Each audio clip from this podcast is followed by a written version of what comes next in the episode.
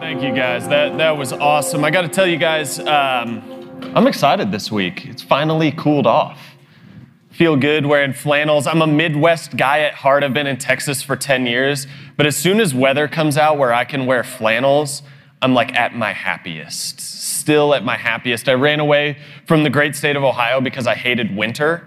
That doesn't mean that I don't like the cooler weather. So I'm stoked to be with you guys today. Last week, uh, if you guys weren't here, uh, we talked about the authority of, of Scripture, and we talked about how Scripture alone has to be the way in which we understand God's work in the world. If our authority comes from any other place other than Scripture, we're always going to find ourselves lost. And this week, we're going to continue on in our series on the five solas by studying grace and kind of helping to define God's grace. And we're looking back really at 500 years of history in order that we might understand how to live today.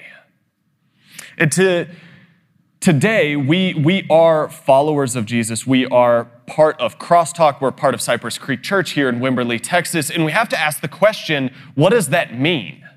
What does that mean? And in order for us to do that effectively, we have to understand our history which is something that, quite frankly, most of us in school, I would say for the vast majority, maybe other than Gunter, hated history class.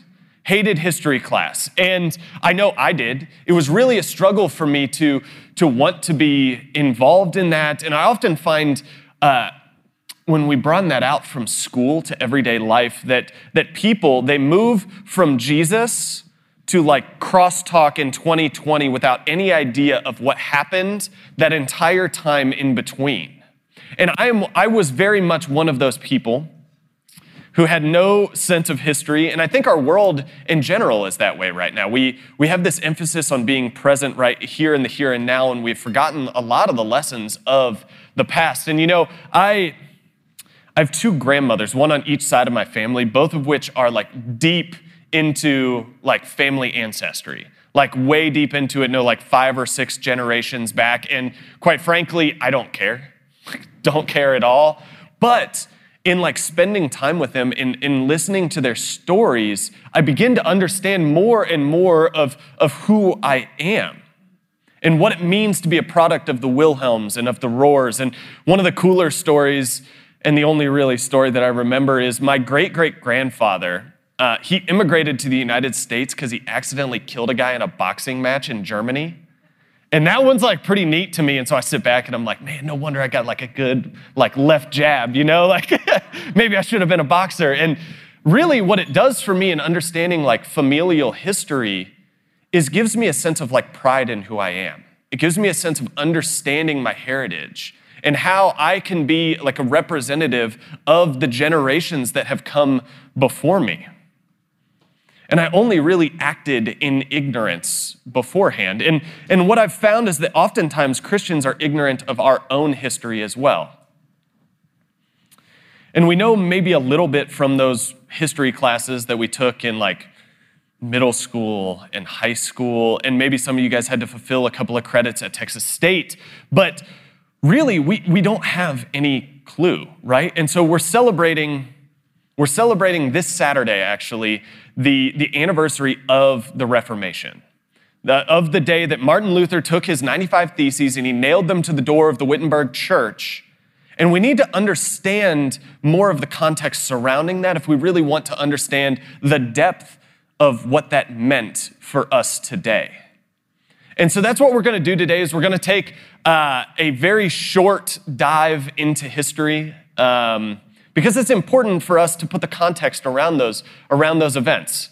And I have a good friend who does this super fast uh, church history in under five minutes deal with a super helpful illustration. And I was going to show you guys the video of it, and I found it on the internet, and it was like terrible quality. So you guys are getting like my very poor version of that. So I'm letting you guys know that like not original content here. I'm like regurgitating the history books in the way that it's been told to me. And so what we're going to do is we're going to go through 2,000 years of history from Jesus to crosstalk, and my goal is to do it in less than five minutes.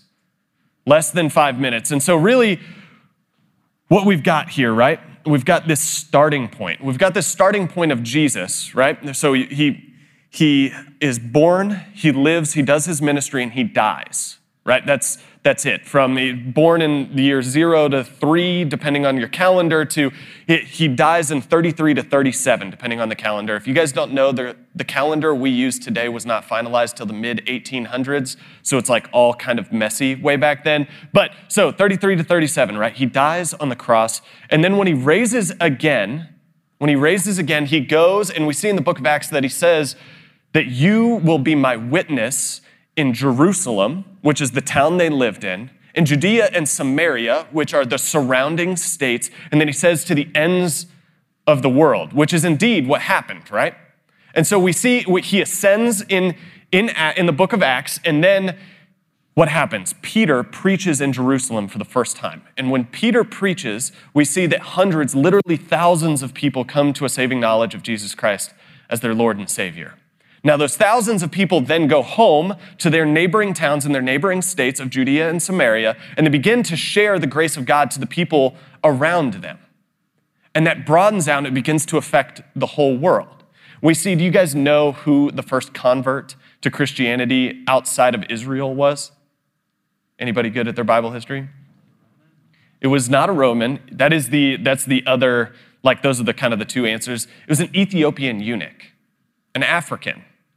And the first church ever to be planted outside of Israel was in Africa. But because we are so Eurocentric in our approach to history, we have no idea. We see that Thomas, Thomas, when he leaves Israel to share the good news, it's believed that he went to India. And when he went to India, he started the Thomas Church there in India. And generally, we think of India as a Muslim or a Hindu country, but really, the Christian church has been in India for 2,000 years. And so we move from there and we look at the history of the church for the next 300 years. So we go from, from Jesus over here, and I'm trying to stay out from in front of the whiteboard. Uh, we go from Jesus here to the first 300 years. The church looked a lot like your community groups do a lot like your community groups do. What was happening is that faith was taking place in the home. Faith, the faith communities were centered around the home. And so what, what they did is they read the collected scriptures, they prayed together, and they worshiped together. And the really cool part of that is that in the first 300 years of Christian history, every 100 years, the church grew by 40%. Every 100 years, the church grew by 40% for the first 300 years that it existed. And you wonder why we do community groups the way we do them, right? and so we have this turning point here in the year 300 where there's a guy named Constantine. And Constantine was a Roman emperor, and he really paved the way here in the year 300 for the Christian faith to become legal throughout the world. And when it becomes legal, what we see for the first time is we see Christian churches and buildings being built. For the very first time, there's the institution of the church. And the church begins to become organized. And really, what happens is it begins over the next 700 years to wrestle with the issues of theology in a very real way in front of everyone. And then we get to the year 1000 here, right here in the year 1000. And there was something really major that happened right here, right around 1000. And what happened is a bunch of people got together and they couldn't decide where the center of the church was supposed to be. Some people said that the center of the church was supposed to be in Rome. Others said that it was supposed to be in Constantinople. And what happened is what is called the Great Schism here at the year 1000. And really, what happened here is that the Eastern Orthodox Church, and so if you are Russian or maybe Greek in history, maybe you grew up, your heritage falls in the Eastern Orthodox Church, which is based out of Constantinople. And then for the rest of us, most of us Westerners, we base ourselves out of the church out of Rome. And so, this church out of Rome is really where we want to zoom in because this is what really takes place here. And so, in the 13 to 1400s, the church began to get off course a little bit. And in getting off course, um, really its theology kind of got out of balance and it began to require things of people that were not in Scripture, right? And so we see this moment where, where the church has gone off track, and uh, this is not to, to like speak ill of the Catholic Church. The, the Catholic Church has acknowledged this and stated that they were off track in this. And so the Catholic Church goes, Whoa, our theology is way off in this moment. And something really cool happens in the year 1400. In the 1400s, and we've talked about this, the, the printing press is invented. And so, for the very first time, people have access to the scriptures in their home.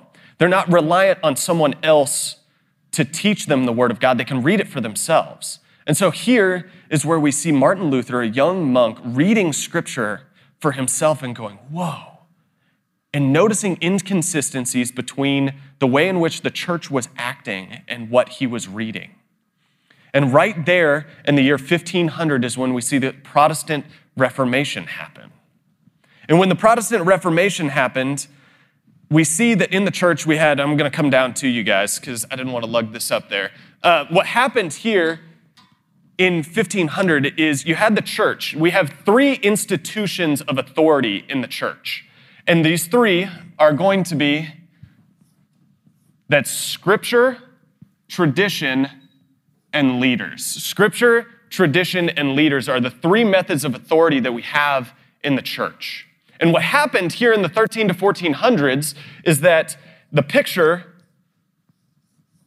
looked more like this so scripture tradition and leadership and so what was happening is that the leaders were making decisions that were not backed by scripture during this time frame leaders and traditions were trumping what scripture was saying so the church ended up in a spot where they were actually selling indulgences indulgences were basically money that you could give to the church that would assure your ticket to heaven.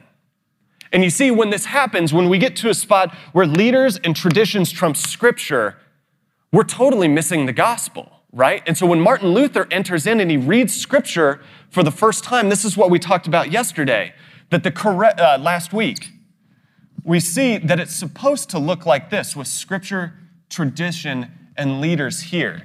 The tradition and the leaders of the church are to fall under the authority of scripture. And so, what you get here when leaders trump scripture is you find a place that is absent of grace. It's condemnatory and it's judgmental because it's based on human rule and human logic and human law and not based on what we find in scripture. And that's the importance for us. That's the importance why we started with scripture alone last week. Scripture alone is our authority for understanding God's work in the world and in that scripture, when we open those pages, we see something for the very first time. And it's the same thing that Martin Luther saw in 1500. He saw written all over these pages grace, unmerited favor that God bestows upon his people. That our ticket to heaven is not dependent upon our income or our ability to pay our penance, but our salvation is dependent upon Christ alone, right? And in there, we find this unmerited favor because we all fall short. And this is the great danger for us. And this is why we talked about last week of Scripture being our authority, is because when the leader is more important than the Scripture, I can get on stage and I can say whatever I want without you guys being able to say, wait, hold on, that's bad theology. And so the great corrective of the Reformation is that it put Scripture back as the authority in understanding God's work in the world. And now, traditions are still important, right? Traditions are really what convey the message to us. And so we look at traditions from communion and baptism, and those are essential for us as, as followers of Jesus. And leaders are also important because leaders set the direction. They help us to understand more of who God is, they, they speak truth. But it all comes through this lens of Scripture. And so, what we see as I finish my timeline here is that from the year 1500, the year 1500 to the year 2020, we see that the Reformation takes hold and it takes off around the world. And when it takes off around the world, we see the growth of the church that we see today. And so, no matter what, whether you are Episcopalian or Presbyterian or Baptist or Lutheran, we all come from the same family tree. And that family tree is based on the same five solas Scripture alone, grace alone, faith alone, Christ alone, and to the glory of God alone. And so when we go from Jesus to crosstalk, we begin to see the heritage that is such a, an integral part of our faith then it helps us to define who we are today. And we see in this corrective from Martin Luther that one of those solas begins to stand out in how we are to understand God's attitude towards us. And that is an attitude of grace alone. And so when Martin Luther opened the pages of the Bible, where did he find this? Well, he found it in Ephesians 2. And so if you guys want to flip there with me, we're going to start here in verse 1. And it says, As for you, you were dead in your transgressions and sins, in which you used to live when you followed the ways of this world, and of the ruler of the kingdom of the air, the Spirit who is now at work in those who are disobedient. In other words, Paul just called the Ephesians out, right? He called them out and he said, Really, really, what you're saying here is if you look seriously at this issue, that all of us are sinful and broken. All of us have missed the mark when it comes to how we live. When we define sin at its, at its root level, what it means is, is it means to miss the mark.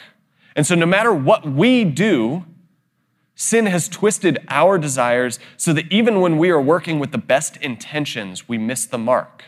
Because acting out of ourself, we are always selfish and self serving in the way that we act. It says in verse 3 all of us also lived among them at one time, gratifying the cravings of our flesh and following its desires and thoughts. Like the rest, we were by nature deserving of wrath. And those are really harsh words, right? Paul doesn't pull any punches when he says that. And the crazy part, and I don't know if you guys notice it up there, is that he just broadened that out to us.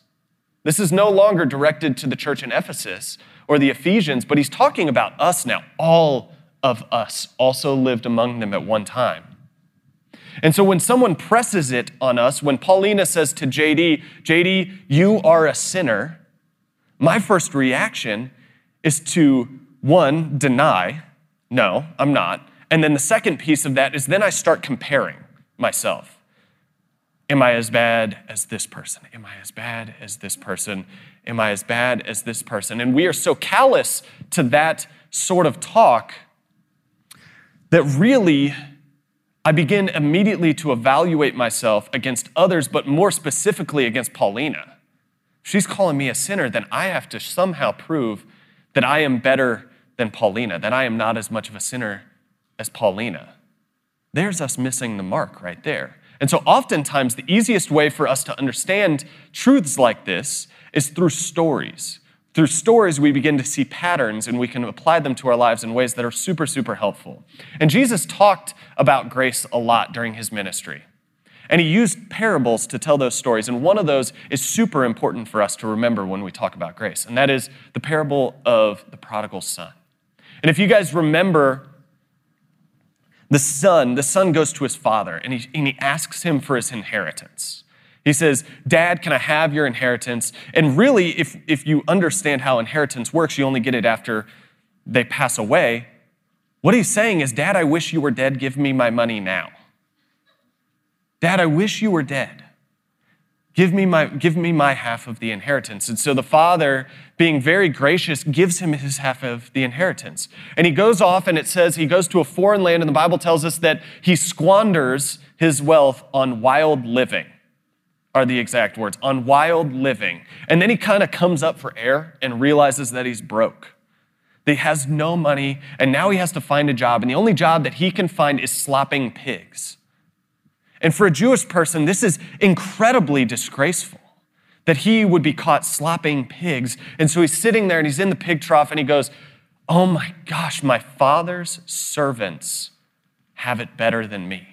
My father's servants have it better than me. And so he starts uh, to decide to go home. And he's going to walk home. And on his way home, he starts to practice his line. And he goes, Father, I've sinned against heaven and against you.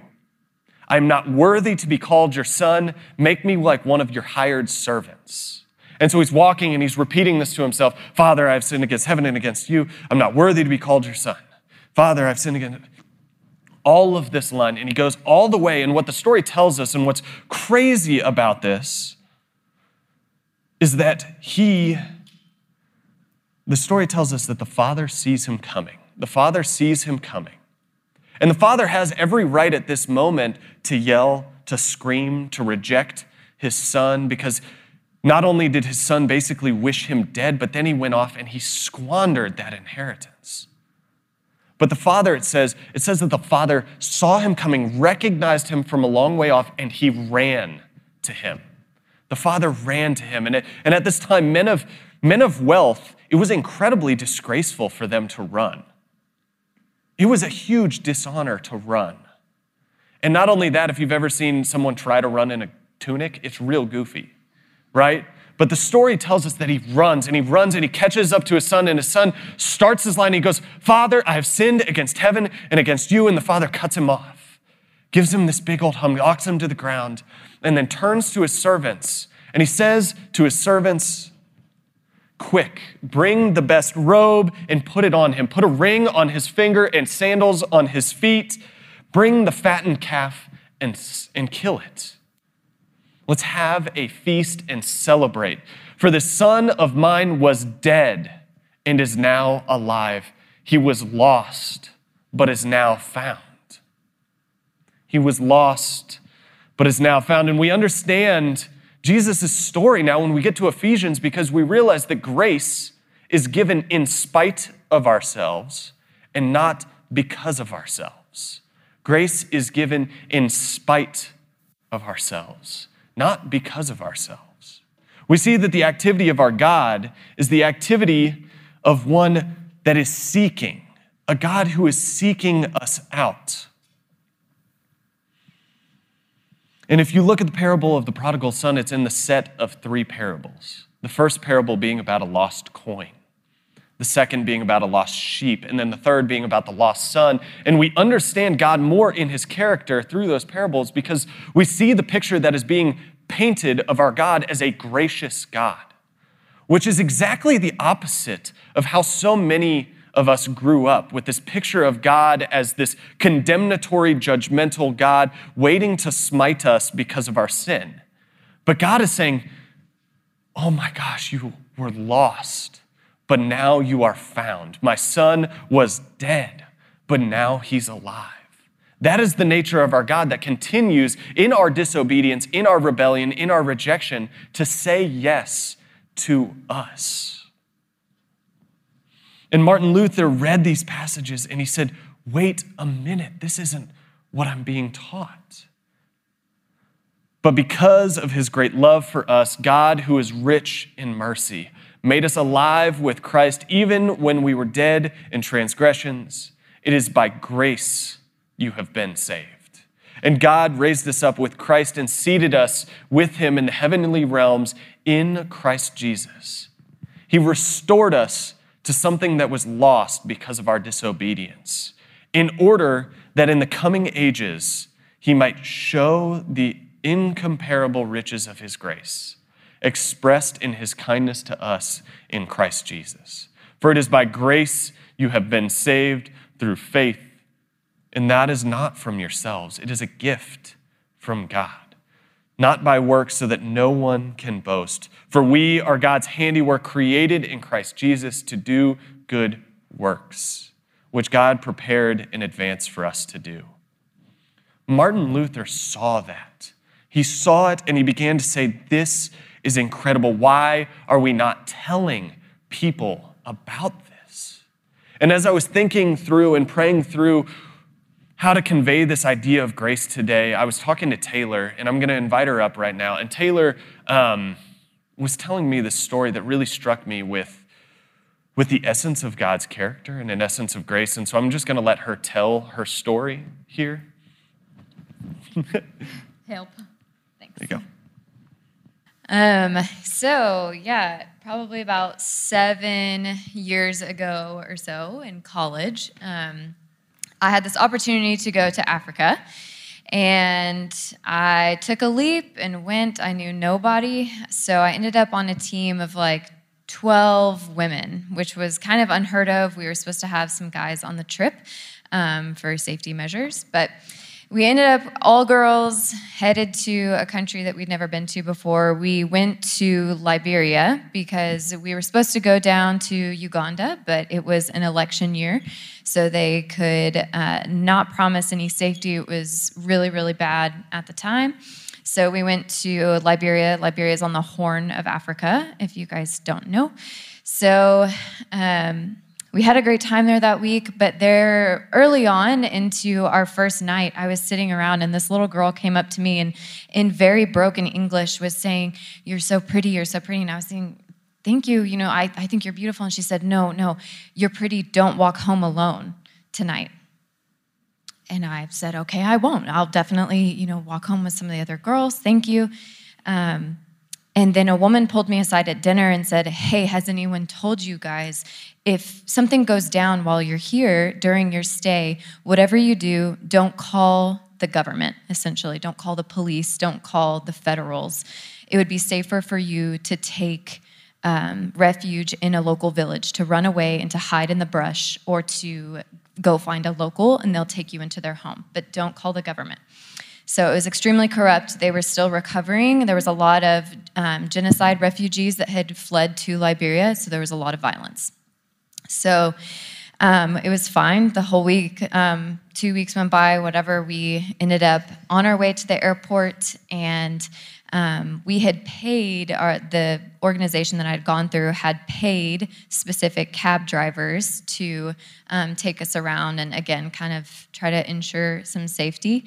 Um, his name was George. Became really good friends with George, and we were on the way to the airport and uh, he there's two cars in front of us that were also our group and they pulled off into the brush really fast and we saw suddenly that there was a barricade across the road and george said okay ladies i need you to pay attention to me. Take your money put it in a separate part of your um, clothing take your ids and your passports and hide them somewhere um, separate from your money. The, these are the federals. And we were like we don't see anyone. We just see spikes on the road and you know what is that? And then they ambushed our cars from the brush. So there was all these men. There was chaos. There was screaming. There were men standing there strapped with ak-47s pointing at our windows of our car and i had never stared down the barrel of a gun obviously in my life and i just remember thinking this is it this is okay, this is it. Like I've come to peace with it. It's okay. Um, and so George is trying to intervene. He's like, don't make eye contact. Just remain calm. Don't don't open the doors. Don't do this. Don't do that. Um, and then he did something really weird, and he he got pulled from the car and he, he fell to the ground and he was holding something in the in the air. And he was just screaming just take it. It's everything. Just take it. It's everything. It's it's everything. Please just take it. And so they did, and then the guys um, let us go by, and they let the other two cars go by as well. Um, and when we got to the airport, I said, George, what what did you give them that could have possibly, you know, saved us today? What what did you give them? And he said, Well, um, I ended up giving them my wallet, which was all the money that we had given him to basically taxi us around and um, I said, but I remember you telling us earlier in the week that you love doing these trips because um, it gives you enough money to eat for the rest of the year. You see, George had a family back home, a wife, and multiple kids. And it was enough money to pay for chicken for the rest of the year, which is a really big deal in order to get protein um, from his village. So I said, What are you going to do now? And he said, I'm not sure, but I just want you to know that it doesn't matter. And we were like, it does matter. So we're scrambling. We're trying to give him anything we had left. We were like, George, it does matter. It does matter. We're weeping. We understand the magnitude of this. He has no idea where the next meal is going to come from. He just literally gave everything he had to save our lives. And he turned around and he said something that I'll never forget. And he said, No, you're far more worth it. You're far more worth it. And I just thought, No, because in my dumb American brain, I'm gonna go eat McDonald's in an airport that's gonna cost five bucks and maybe. And you're not gonna know where your next meal comes from, and you're not gonna be able to provide for your family. And the reason that you do this job for Americans is so you can do just that. And all he kept saying is hugging us and kissing us on our cheeks and saying, No, you're worth far more than that. And I just remember thinking, we came in total strangers. He adopted in lots of daughters, and then he stood in defense and said, Here's everything I have. You're far more worth it. Yeah. Thanks, Taylor. Um, yeah, George's words struck. That's the first time I heard that story. Was this week, um, And it strikes a chord deep in me because without a man like George, I wouldn't have a wife today. Um, and, that, and that hits me at a very deep emotional level. But then you broaden that out and you say, gosh, the God that we're reading about, the God that tells the story about the prodigal son and the lost coin and the lost sheep, the one who says that it's by grace that we are saved, he is saying the same thing to us that he didn't count his one and only son as more worth it than us. He said, No, you are far more worth it. You are far more worth it. And it blows me away. And as we start to close tonight, I, I want to share the story of a man with you guys. Um, a man named John Newton. If you guys don't know John Newton, uh, he's the man who wrote um, the song Amazing Grace. And if you guys haven't heard that story, I want to give you guys the Cliff Notes version. John Newton um, was a slave trader. He was a slave trader. He made his living by selling human beings as property. And he was off uh, the coast of Africa and he got caught in a, in a massive storm. He got caught in this really, really big storm, and the, the boat was sinking. The boat was sinking, and it was his turn to, to take his time at the captain's wheel, and the storm was so bad that his, his crew had to tie him to the mast so that he wouldn't get thrown overboard. And he's sitting there, and his shift was 12 hours long from 12 noon to midnight. And the whole time the boat is taking on water, the whole time the boat is progressively sinking. And it's in that moment that you're in a storm like that, you have to start to think about what's important. And in that moment, he had this thought. He remembered, just like the prodigal son, a God he was told about as a young child, a God full of grace and love, a God that could save him. And in that moment, he cried out to God for the very first time, cried out, God, save me, and accepted Jesus as his Lord in that moment. And the Lord, the Lord brought him through. He was saved. And you fast forward in John Newton's life, and you see the effect of grace take hold all throughout his life. He stopped selling slaves, he walked away from the slave trade, and not only that, he became one of the biggest abolitionists in the world, speaking out against slavery. And it's that experience of the grace of God who says, You are far more worth it, that can only affect change in our life in that way. You see, the essence of sin is not all the bad stuff we do. It's simply no and turning and walking away from God. The essence of sin is just us saying no. And here's the important thing about our God is that our God is a God who pursues us. A God who says yes no matter how many times we say no. And it's in that space that we understand that that grace, that same grace is available to us and we respond to it. We call it all sorts of things, right? We call it coming to faith in Jesus Christ, accepting Jesus as our Lord and Savior. We say, coming, like, oh, uh, name it. We've got a Christianese for it, right? But simply, it's the act of turning and saying yes to the God who has been there all along. The act of us saying, God, what you want, I want. And it's in that moment that it makes all the difference. And I don't know if you guys came here today already knowing Jesus, but I want to tell you guys the same grace that, that was available 2,000 years ago and Martin Luther discovered 500 years ago is the same grace that's offered to us today. It's the same grace that is offered to us today. And maybe you came here and you've never accepted Jesus before. Today is a really good day. Today is a really good day to say yes to the God who has been saying yes to you since the moment you were born. And maybe you came here today knowing Jesus, but for a long time, you've walked away from him. Today is a really good day to turn and to say yes because that grace is available to us. And it comes without, for the very first time in our life, strings attached. It comes without the requirement of you to do enough or to bring enough or to accomplish enough to deserve it. But God says, Yes, I want you and I want you exactly the way that you are. Today is a good day to say yes to the one who's been saying yes for 2,000 years. Amazing grace, how sweet the sound that saved a wretch like me.